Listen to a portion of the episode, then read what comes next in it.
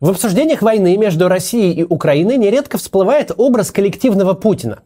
Не просто главы государства, участника конфликта, не просто одного конкретного пожилого человека с именем и фамилией, а некой силы, которая э, большим половником мешает всю эту геополитическую кашу.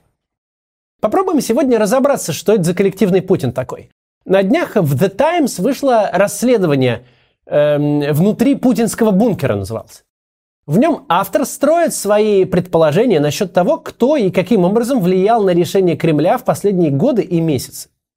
Автор публикации полагает, что на решение развязать войну повлияли власть, паранойя и несколько старых друзей Путина.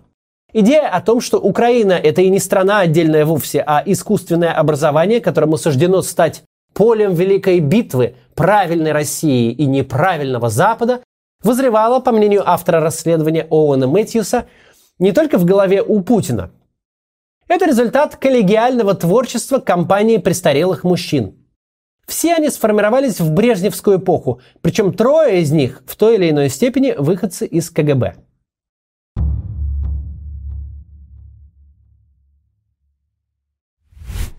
Итак, Николай Патрушев.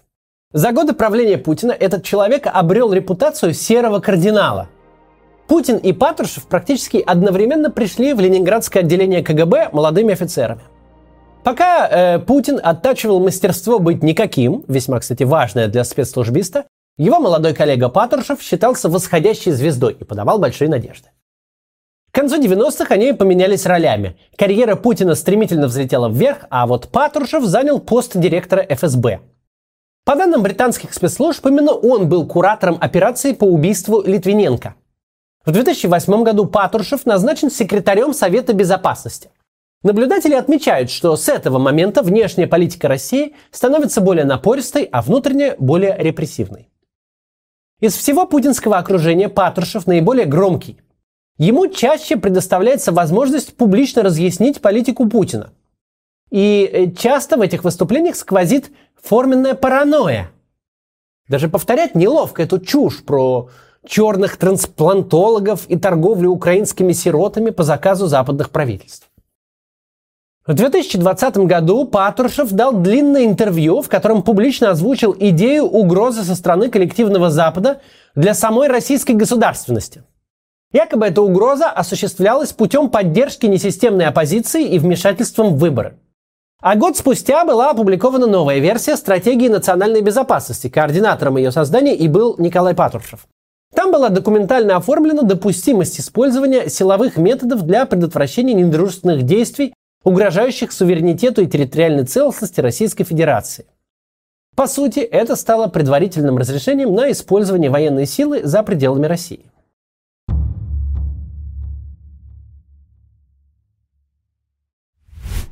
Еще одна страница в этой истории плотно связана с эпидемией COVID-19.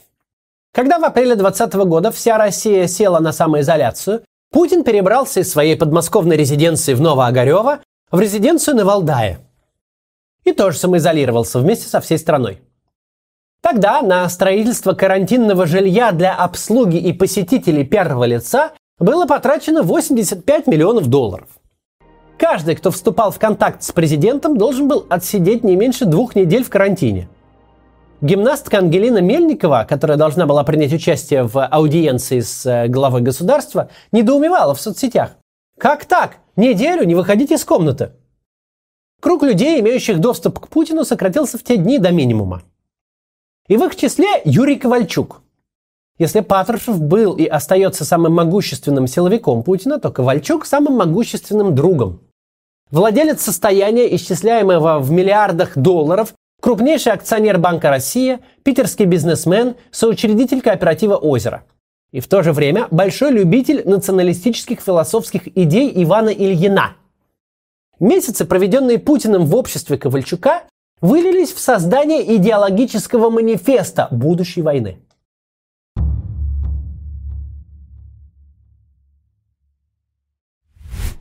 К августу 2021 года внутри узкого круга путинского окружения сформировалась решимость нанести военный удар по Украине.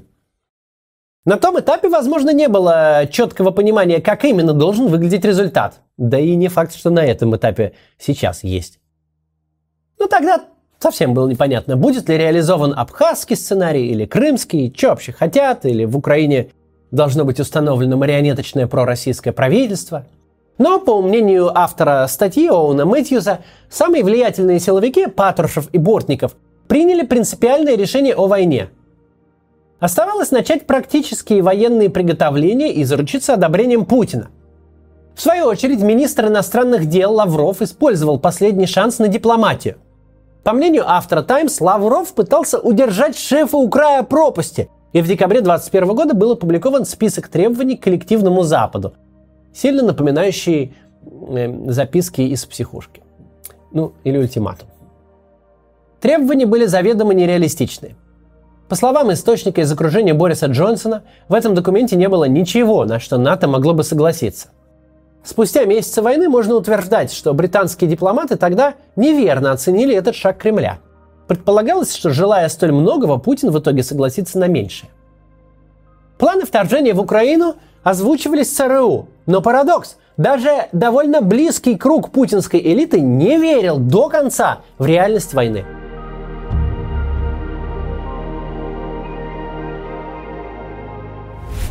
Начиная с того самого незабываемого и пугающего заседания Совбеза, ситуация вышла в публичную плоскость. Сейчас, анализируя слова, а порой и выражения лиц, можно с той или иной степенью достоверности расставлять фигурки на лестнице иерархии путинского окружения. 21 февраля. Заседание Совета Безопасности. По сценарию высказаться в поддержку признания независимости ДНР и ЛНР следовало всем членам Совета – и идеологи войны Патрушев и Бортников выглядели наиболее убежденными в своей правоте. Была озвучена и тема геноцида народа Донбасса, и угроза уничтожения России коллективным Западом. Каждый сыграл свою партию. От деятельной задорной активистки Валентины Матвиенко до трясущегося, как провинившийся школьник Сергея Нарышкина. 22 февраля Госдума узаканивает э, признание квазигосударств, 23 февраля Путин записывает видеообращение о начале военной операции. И в 6 утра следующего дня это обращение выходит в эфир. Вместе с началом самой масштабной после 1945 года войны на европейском континенте.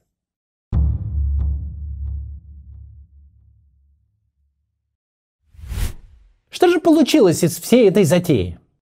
Украина, в которой до войны более чем хватало своих внутренних противоречий, теперь объединена как никогда в своей истории. В рейтинге Владимира Зеленского единичка и девятка поменялись местами. Перед вторжением было 19%, а после 91%. Владимир Зеленский – лидер состоявшейся гражданской нации. А вот его тезка Владимир Путин явственно дал понять, не Украина, а он сам – абсолютно историческое недоразумение. Это недоразумение взяло страну с космическими ракетами, а оставить ее собирается с Сахой. Какие-то хмыри в диапазоне от крупного бизнесмена Евгения Пригожина до мелкого националиста Алексея э, Мельчакова уже открыто командуют своими персональными армиями. В ходе мобилизации более 300 тысяч мужчин оторвали от семей, вырвали из народного хозяйства и отправили умирать. Им сначала раздали автоматы, а затем сделали все возможное и невозможное, чтобы они хорошенько призадумались, в какую сторону из них стрелять. Ненависть к России в Украине, ориентированность НАТО против нашей страны, угроза распада российского государства. Полбеды, что годами россиян обворовывали, отвлекая их внимание на все эти страшные сказки. Но настоящая беда в том, что Путин и его компания умудрились собственные сказки превратить в реальность. В Украине Россию теперь действительно ненавидят. Причем на русскоязычном востоке Украины ненавидят с особенной силой. Именно туда российская армия принесла больше всего смерти и разрушений. Хотя и того, и другого хватает по всей стране, которая еще 10 лет тому назад вполне хорошо к нам относилась, а уж 20 лет назад вообще НАТО в этом году действительно прямо прописала в своих документах, что Россия – это отныне не партнер, а противник. НАТО теперь действительно приближает свою военную инфраструктуру к России и действительно направляет ее против России. Хотя раньше никто делать этого не собирался. Запад теперь действительно поставляет Украине оружие для убийства россиян, Тех россиян, кто сам пришел в Украину с оружием. Наша огромная страна, в которой по счастливому стечению исторических обстоятельств долгое время не было никаких тенденций к распаду, теперь действительно под угрозой утраты государственности. Пресловутая путинская вертикаль власти с упоением давила все здоровые общественные силы, чтобы возвысить вооруженных уголовников. И вот доуправлялись. До завтра.